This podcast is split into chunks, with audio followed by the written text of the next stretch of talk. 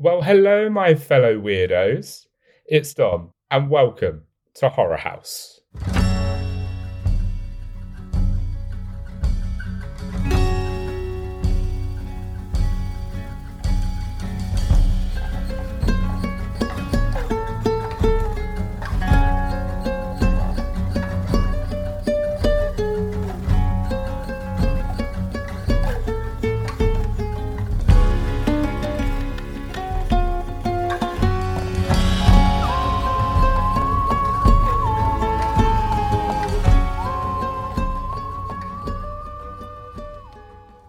So, how is everyone?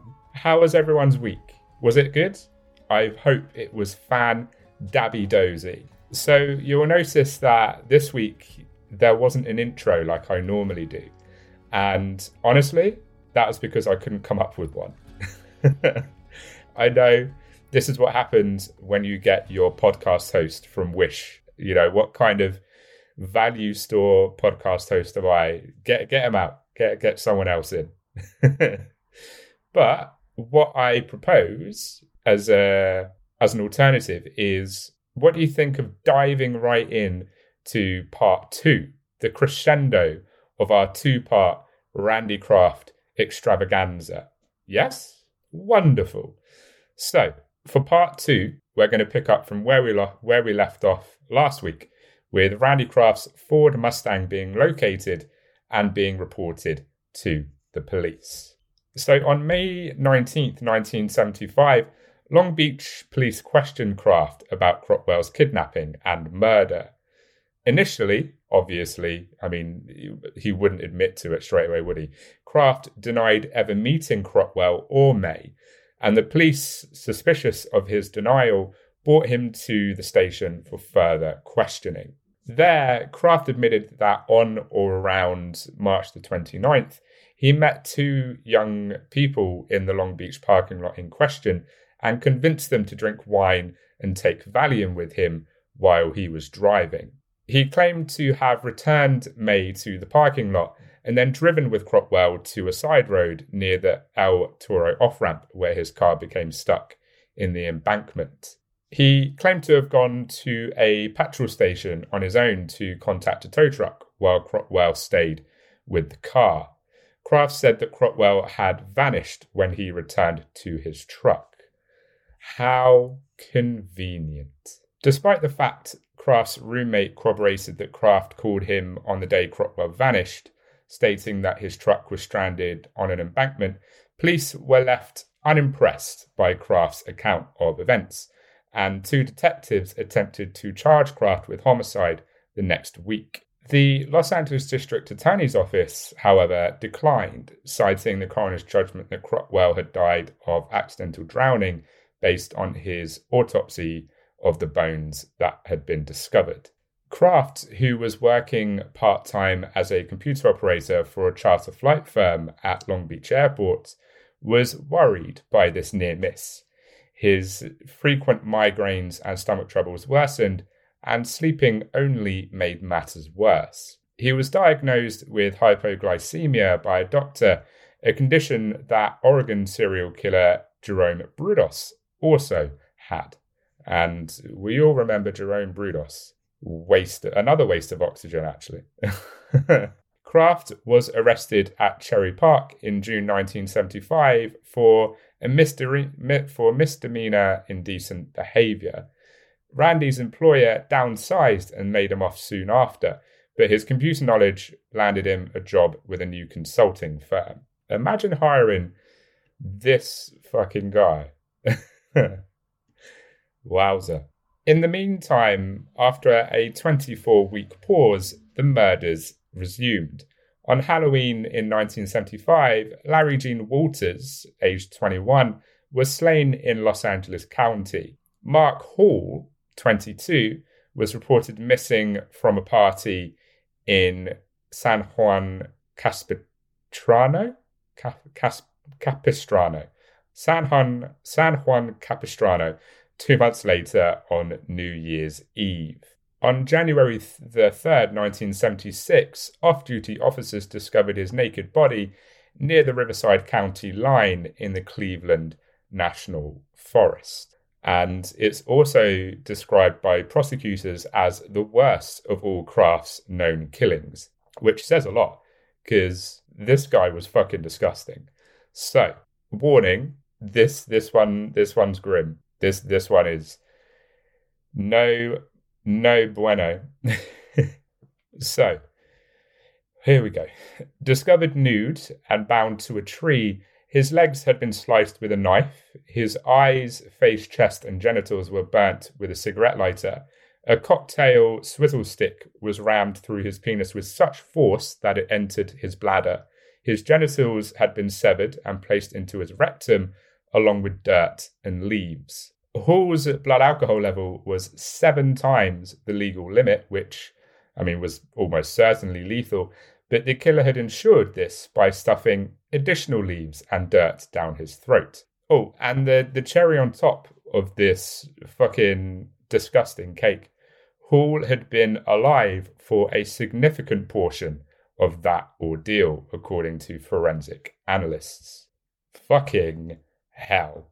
I, I mean, no words come to mind if when, I think about that. Like, no words. I, I just Jeez. Kraft's relationship with Graves had ended by 1976, and he began dating Jeff Seelig, a 19 year old apprentice baker, and the two moved to Laguna Hills shortly after this. Despite the fact that neither man was particularly interested in monogamy, the pair saw their relationship as long term.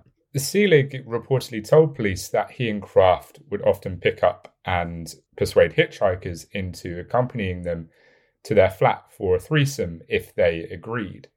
Seelig also stated that he was sure that Kraft had never been violent to him and that he had never seen Kraft act violently. I'm not too sure about that one.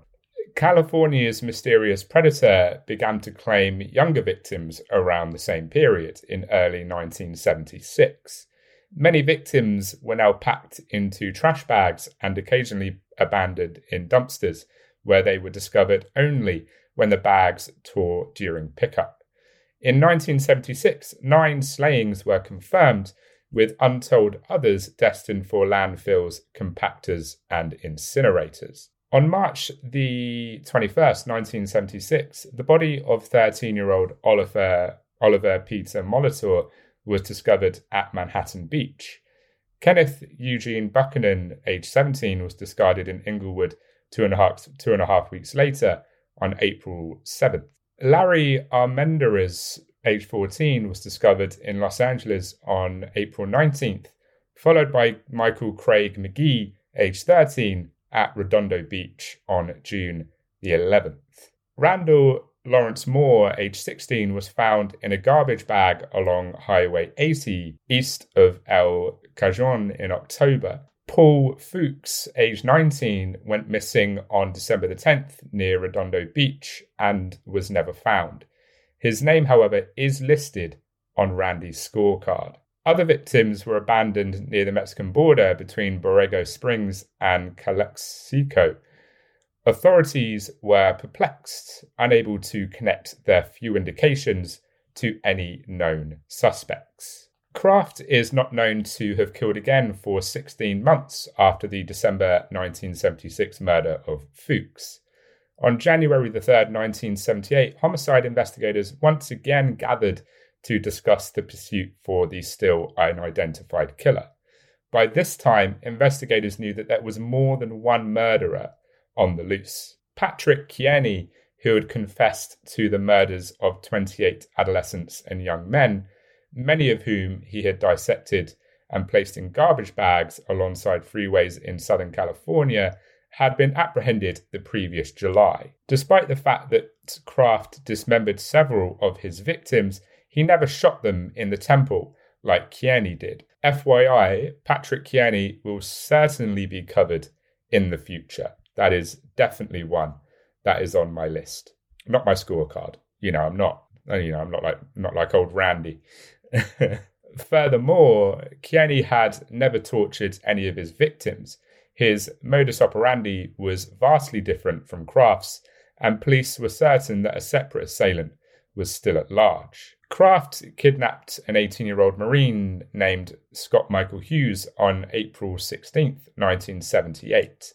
Hughes was given Valium before Kraft sliced open his scrotum and took one of his testicles, strangled him with a ligature, and dumped his fully clothed body by a freeway on ramp in Anaheim, missing only his shoelaces. Roland Gerald Young, 23, was found dead beside a San Diego freeway two months later on the 11th of June. Young had been stabbed to death after being emasculated. Abrasions on his torso also suggested that he had been thrown from a fast moving vehicle. The body of a 20 year old Marine named Richard Allen Keith was discovered abandoned beside a road in Moulton Parkway eight days later. His girlfriend had last seen him alive in the city of Carson. Keith's wrists had welts on them, indicating that he had been bound before being strangled with a ligature. Because of the flurazepam and alcohol he had consumed at the time he was strangled, throth, throth, froth in his throat showed that he was also drowning. And like death by drowning is like my worst fear. If if I'm gonna go, then I, I drowning is is not not for me. Not for me. Keith is also thought to be referred to as Marine Carson on Kraft's scorecard. Kraft killed a 23 year old hitchhiker named Keith Arthur Kling Klingbeil Klingbeil three weeks after Keith was murdered. Before being strangled with his own shoelace and dumped beside the Inter 5 state the Interstate 5 motorway, Klingbeil had uh, consumed an enormous amount of paracetamol and alcohol. But quite miraculously, Klingbeil was alive when he was discovered but he died soon after being admitted to Mission Community Hospital. Klingbeil's left nipple had also been burnt with a car cigarette lighter prior to his strangling, according to a subsequent autopsy. Richard Anthony Crosby, aged 20, was found discarded 200 yards north of Highway 71 in San Bernardino, San Bernardino. That always trips me up. San Bernardino two months later on September the 29th. Crosby had vanished the day before while hitchhiking home from a Torrance movie. He'd been suffocated, and a car cigarette lighter had disfigured his left nipple. Top tip from Dom do not hitchhike. Just, just don't do it. I mean, you know, the 70s was something else. You know, there were, there were fucking serial killers everywhere. You know, you had Ramir- you had Ramirez, you had Bundy, Kraft, Kearney, Bonin, like you know, BTK. You know, just there were so many in the seventies, but still, don't hitchhike. Just don't do it because you know you could you could end up running into you know some Randy Kraft motherfucker, and you know that's just a bad time. That's a bad time. The last documented victim of Kraft in 1978 was Michael Joseph Inderbieten, a 21 year old Long Beach truck driver whose castrated body was discovered at a I 605 on ramp on November the 18th, 1978. Inderbieten had been castrated and had been violated with a foreign object, as well as having burns comparable to those inflicted on victim Mark Hall two years before. Suffocation was the official cause of death. Kraft is not known to have killed anyone else until June the 16th, 1979, when he kidnapped a 20 year old Marine named Donnie Harold Creasel and threw his body onto the 405 freeway from a moving vehicle. Although rope and burn signs showed Creasel had been chained and tortured prior to his body being discarded, the cause of death was classified as acute alcohol poisoning. On August the 29th, the dismembered remains of Keith Anthony Jackson, a 21 year old English tourist, was discovered in two trash bags and a cardboard box behind a Union 76 gas station in Long Beach. In his rectum, you'll be absolutely shocked to know a sock was discovered. You know, that old chestnut. Only the head, torso, and left leg of Jackson were ever discovered. Jackson had been dead for several days when his body was discovered. The entry on Kraft's scorecard that simply says England or 76 is thought to be a reference to him. Gregory Wallace Jolly, aged 19, was found in found dead in Lake Arrowhead two weeks later on September the 14th. Jolly's head and legs had been amputated after he died, and he had been emasculated as well. His personal belongings were later discovered in Kraft's house.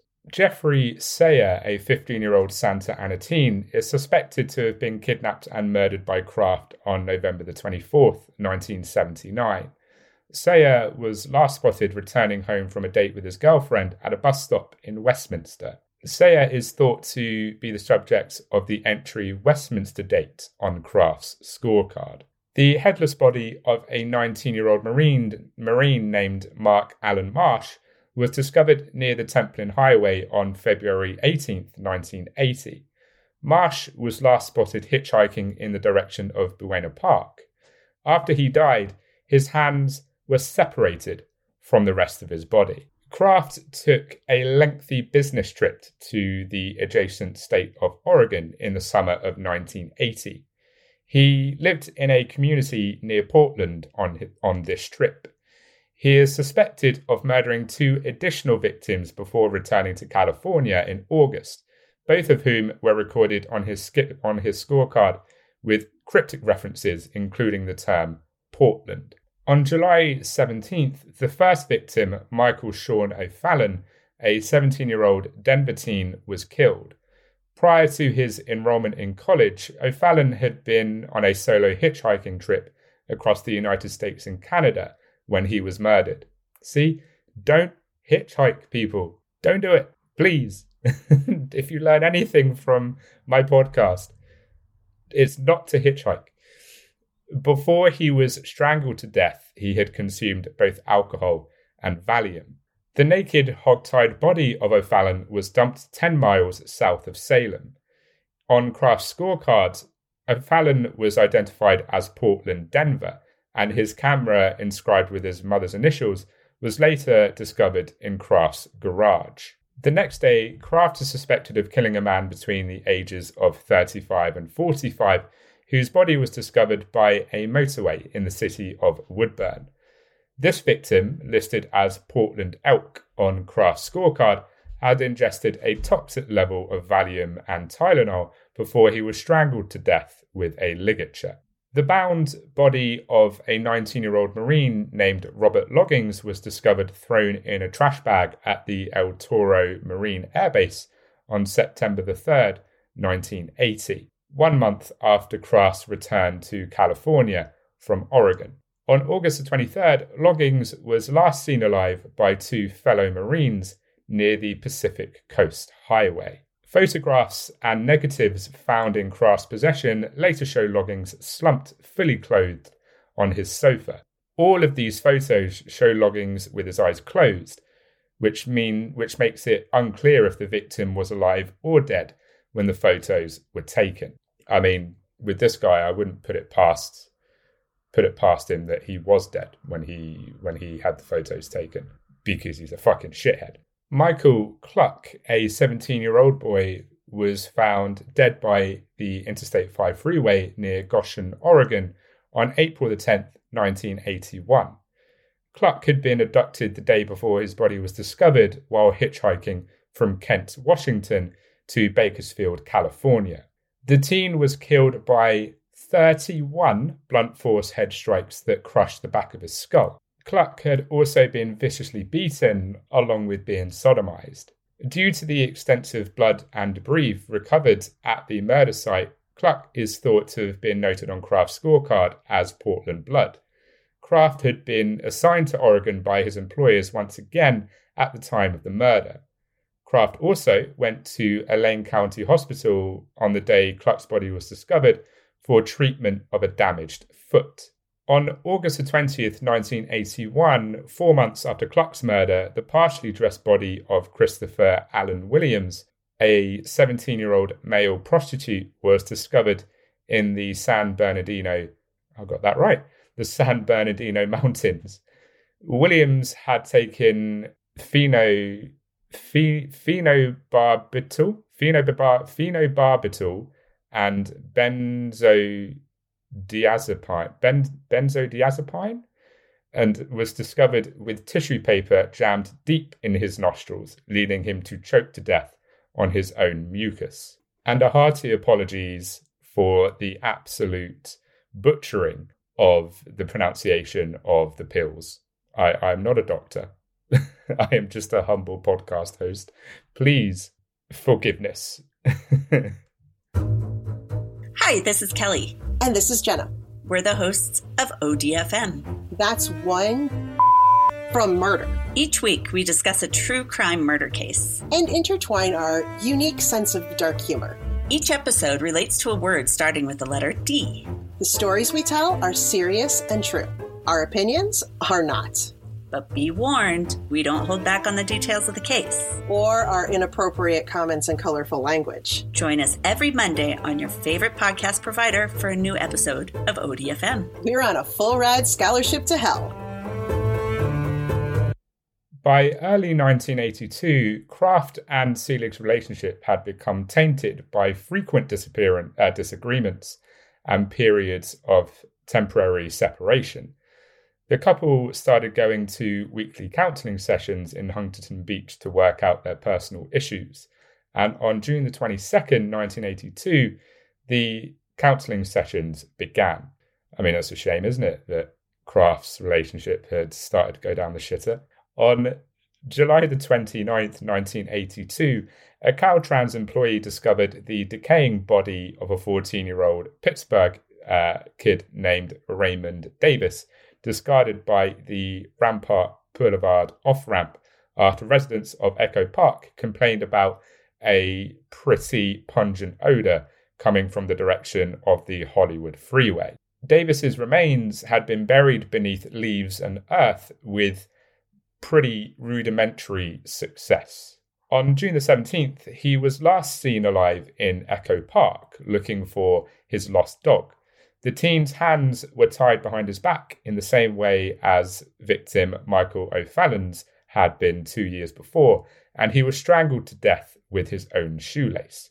The dog entry on Kraft's scoreboard is thought to be a reference to Davis. The body of 16 year old Robert Avila was discovered within 40 feet from Davis's body by the same Caltrans team. Avila had gone had been gone since July the 21st, and his body had deteriorated significant, significantly. A stretch of stereo speaker wire had been used to strangle him to death. Kraft is not known to have killed anyone else until November the 1st, 1982, when he abducted and murdered Anne Michael Lane, a 24 year old Modesto man. Lane was last seen hitchhiking in Orange County. His body was not discovered until January 1984, dumped on a mountainside near Ramona. The semi naked body of 26 year old Brian Witcher was dropped from a moving vehicle alongside the Interstate 5 freeway near Wilsonville, Oregon, four weeks after Lane's murder.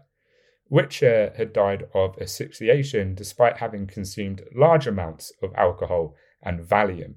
Anthony Jose Silveira, a 29 year old carpenter, vanished while hitchhiking into Medford on December 3, 1982.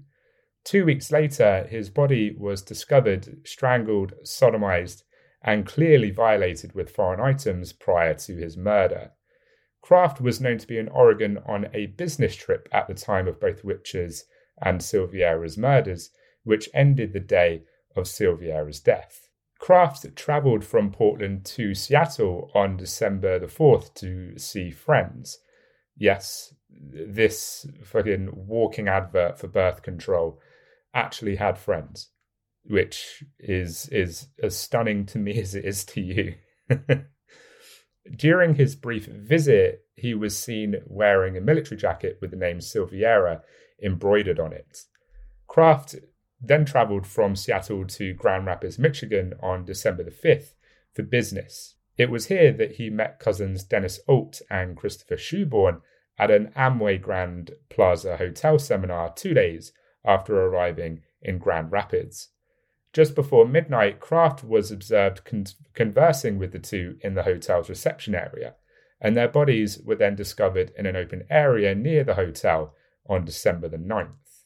Prior to their sodomy and their murder, both victims had been given drink and Valium, and their bodies had been positioned in sexually provocative postures. Alt, who was 24, died of asphyxiation while Schoenborn, who was 20, was strangled to death by his own belt. In addition, before Schoenborn's murder, a ballpoint pen from Kraft's hotel room was shoved through his penis with such force it entered his bladder, which that makes my eyes water just reading that. Oh, good golly. On Kraft's scorecard, both victims were listed as GR2 in a single entry, Kraft had left a set of Schoenborn's keys as well as Silveira's military jacket at the hotel. Kraft travelled from Michigan to Portland on December the 8th, and within 24 hours of his return to Oregon, he had killed Lance Taggs, a 19 year old hitchhiker. Taggs was last spotted hitchhiking from Tigard, Oregon to the Los Angeles residence of a relative on December the 8th.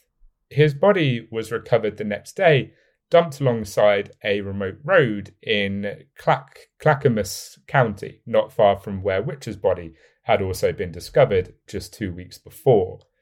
Taggs, like Alton Schoenborn, had drank beer and consumed Valium before his murder, though he died of uh, asphyxia due to a sock inserted into his trachea. I really struggle with that word, as- asphyxia. There's not even a tongue twister either. I'm just I just can't speak words apparently. Investigators in Oregon had theorized that their killer resided in another state and struck in Oregon only when he was there on business, based on the passage of time between periods of activity when bodies of young males were found discarded near mass transportation with alcohol and or pharmaceuticals in their bloodstream. Following the murders of Silveira, Witcher, and Taggs, Oregon investigators sent descriptions of the crimes to cops in other states, in other states, outlining the killer's method of operation and requesting information from any cops who had had unsolved deaths of young boys with comparable features on their files. Southern California counties reacted quickly as the pattern of deaths matched those related to the unidentified killer in the state. Kraft's six murders in Oregon were thus linked to the murders he had committed in California, and the net was starting to close in on old Randy. Kraft did not kill again until January the 27th, 1983, when he kidnapped Eric Church, a 21 year old hitchhiker. The victim was last seen alive the day before his murder, traveling from Orange County to Sacramento, his body was discovered dumped near Interstate 605. Church had been sodomized and had consumed significant doses of alcohol and Valium, according to an autopsy. Church died of ligature strangulation and multiple strikes to the side of his skull delivered by a blunt instrument. Rope markings on his wrists also indicated that he had struggled against his bindings. Jeffrey Nelson, aged 18, and Roger DeVaul, aged 20, both of Buena Park, were slain by Kraft on February the 12th. The two young boys were seen last seen just after midnight outside the home of a friend named Bryce Wilson, where they told Wilson they were going out to get something to eat. Nelson's nude body was found alongside an off ramp near the Garden Grove freeway several hours after he and DeVaul were last seen. He had been chained, sodomized, and strangled with a cord. DeVaul had consumed both alcohol and propro, propro, propranolol, propranolol, propranolol. In addition, potato skins and grapes were found in the stomachs of both victims, which had been eaten shortly before their deaths. So here we are. It's the final murder and then the arrest of shithead Randy. It's the, the final push, guys. We're nearly at the finish line, nearly there. So, two California Highway Patrol officers saw a Toyota Celica traveling recklessly on Interstate 5 in the Orange County city of Mission Viejo at 1:10 a.m. on May the 14th, 1983. Officers saw the vehicle make an illegal lane change and called for it to come to a halt, assuming the driver was under the influence. The driver came to a complete stop and left the vehicle, spilling the contents of a beer bottle onto the pavement. Officer Michael Sterling approached the man, whom he identified as Randy Kraft, at the front of his police cruiser and noticed that his jeans were undone. Kraft was made to take a field sobriety test, which he failed, surprisingly. Kraft was then arrested for driving while inebriated. Sergeant Michael Howard, Sterling's colleague, approached the Celica and noticed a young man slumped in the passenger seat, partially covered by a jacket, with his eyes closed. Around his feet were several empty Moosehead beer bottles and an open prescription bottle of lorazepam tablets. Oh, I got that first time. I mean, I was bound to get at least one right, surely. Howard made an attempt to rouse the man and when he shaked, when he tried to rouse him by shaking his arm and had no response, he discovered that the man had a low body temperature. Howard discovered the man was dead with a ligature mark apparent around his neck when he checked for a pulse. When Howard lifted the jacket from the victim's lap, he noticed the victim's jeans were open, exposing his genitals. In addition, the victim's hands were bound with a shoelace and welt marks were visible on his wrist. The deceased had been strangled to death and was later identified as Terry Lee Gambrell, a 25 year old Marine stationed at El Toro Air Base. Kraft was arrested on suspicion of driving under the influence of alcohol and detained in detention while officers searched his vehicle. Investigators discovered a belt on the back seat of the car the width of which matched the bruises around Gambrell's neck. Alcohol, tranquilizers, and numerous prescription medicines among and stimulants were among the other incriminating evidence. The vehicle's passenger seat and carpet were significantly soaked with blood, but Gambrell had no obvious wounds. The upholstery was then taken apart for forensic analysis, which revealed that the blood was indeed human. Investigators uncovered an envelope with more than 50 images of young males in obscene poses beneath the carpet. Many of the people in the photos appear to be sleeping or dead.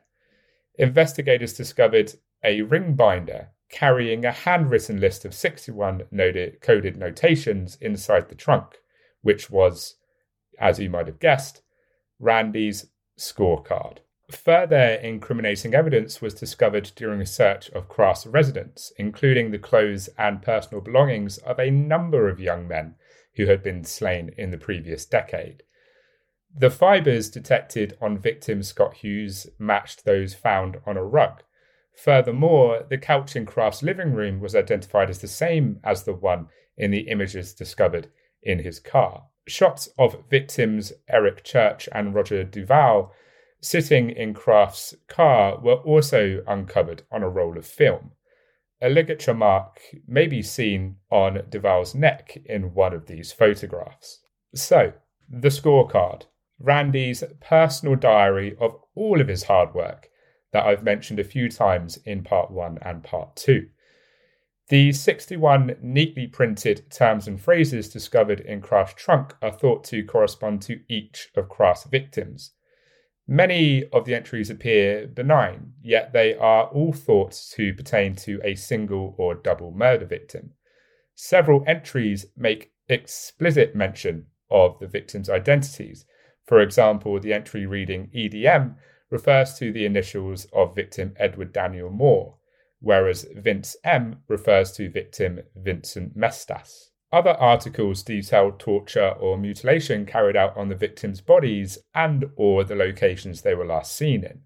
For example, the entry Marine Head BP is thought to relate to victim Mark Marsh, a Marine discovered decapitated after last being seen hitchhiking towards Buena Park. Other entries relate to body dump places. For example, the entry Golden Sails refers to the fact that Craig Jonaites' body was discovered in the Golden Sails hotel parking lot. The list also contains entries indicating a minimum of four double murders GR2, victims Dennis Alt and Christopher Schoenborn, Two in One Beach, victims Jeffrey Nelson and Roger DeVaul, Two in One Hitch, and Two in One NV2PL, neither entry of which has been linked to any double murder or disappearance.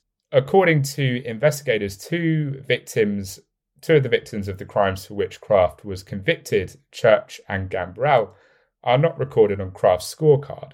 However, because the list is in code, it's possible that Church's name appears on the scoreboard as an entry that investigators can't recognize. Kraft may not have entered an entry referring to Gambrell on his scorecard because he was arrested while attempting to dispose of the body.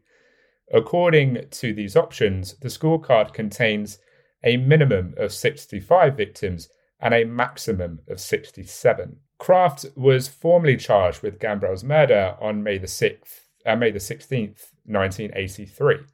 Investigators had questioned over 700 witnesses and obtained more than 250 physical artifacts by September the 8th, pointing to Kraft's involvement in a total of 15 homicides between 19, December 1972 and February 1983.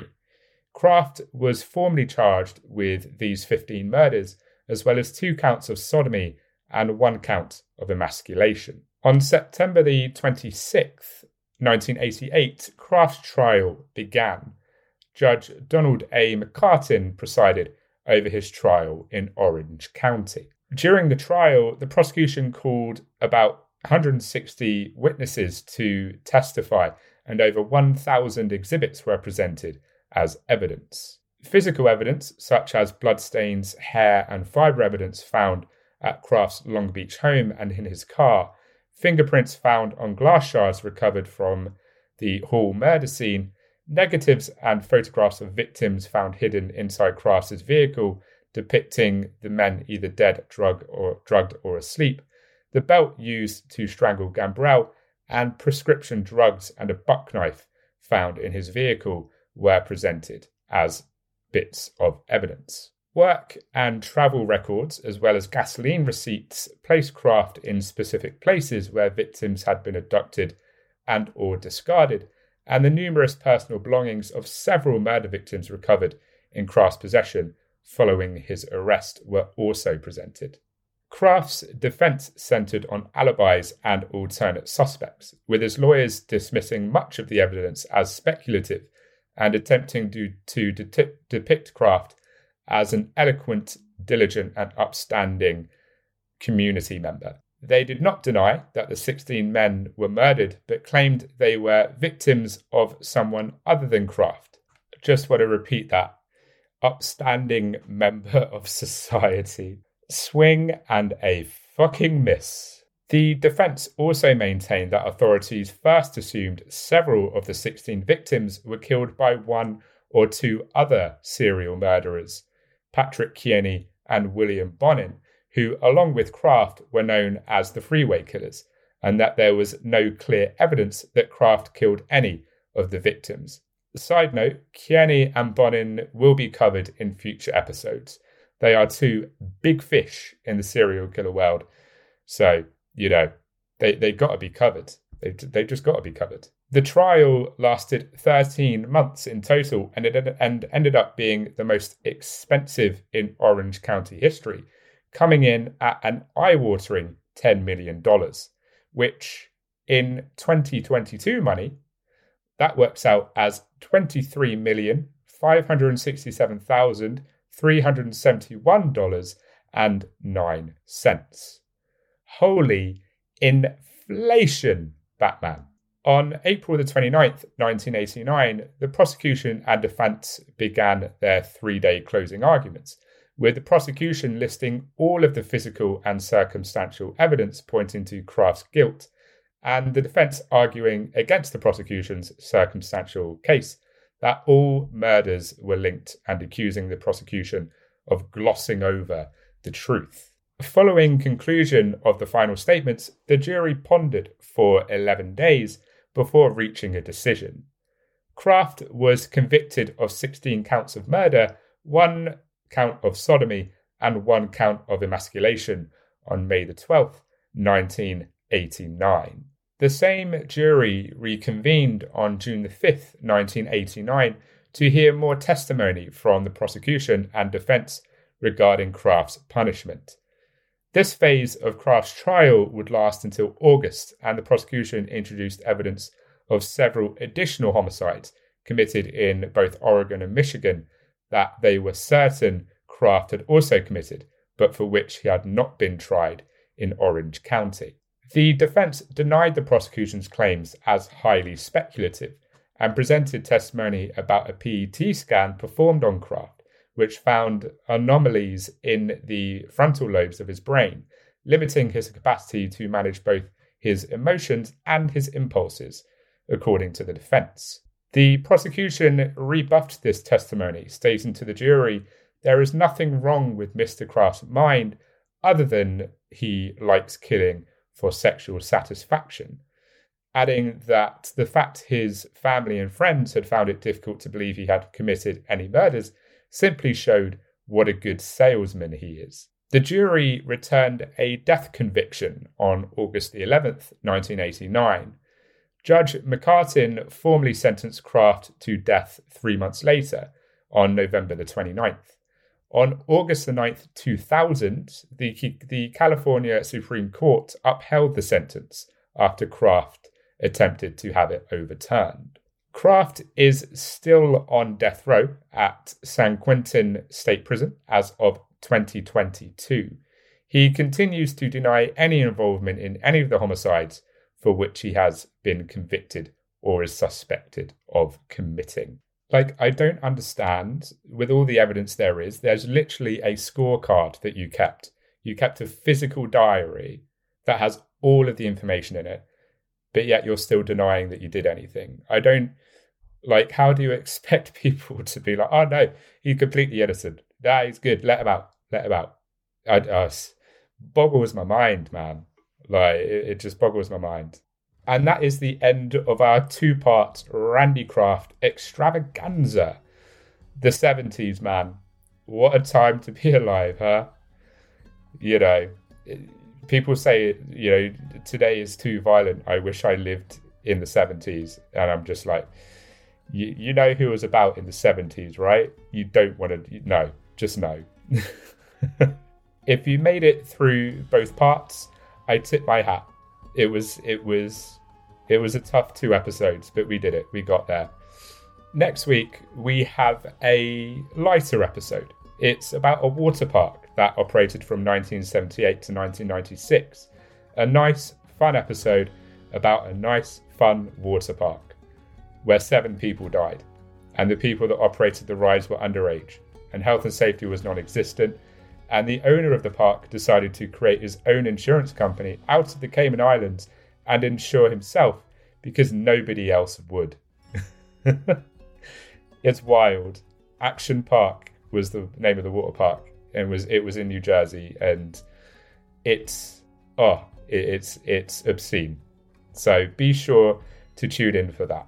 In the meantime, follow the podcast on Instagram and Twitter at horrorhouse underscore pod and like the Facebook page at Horror House Pod.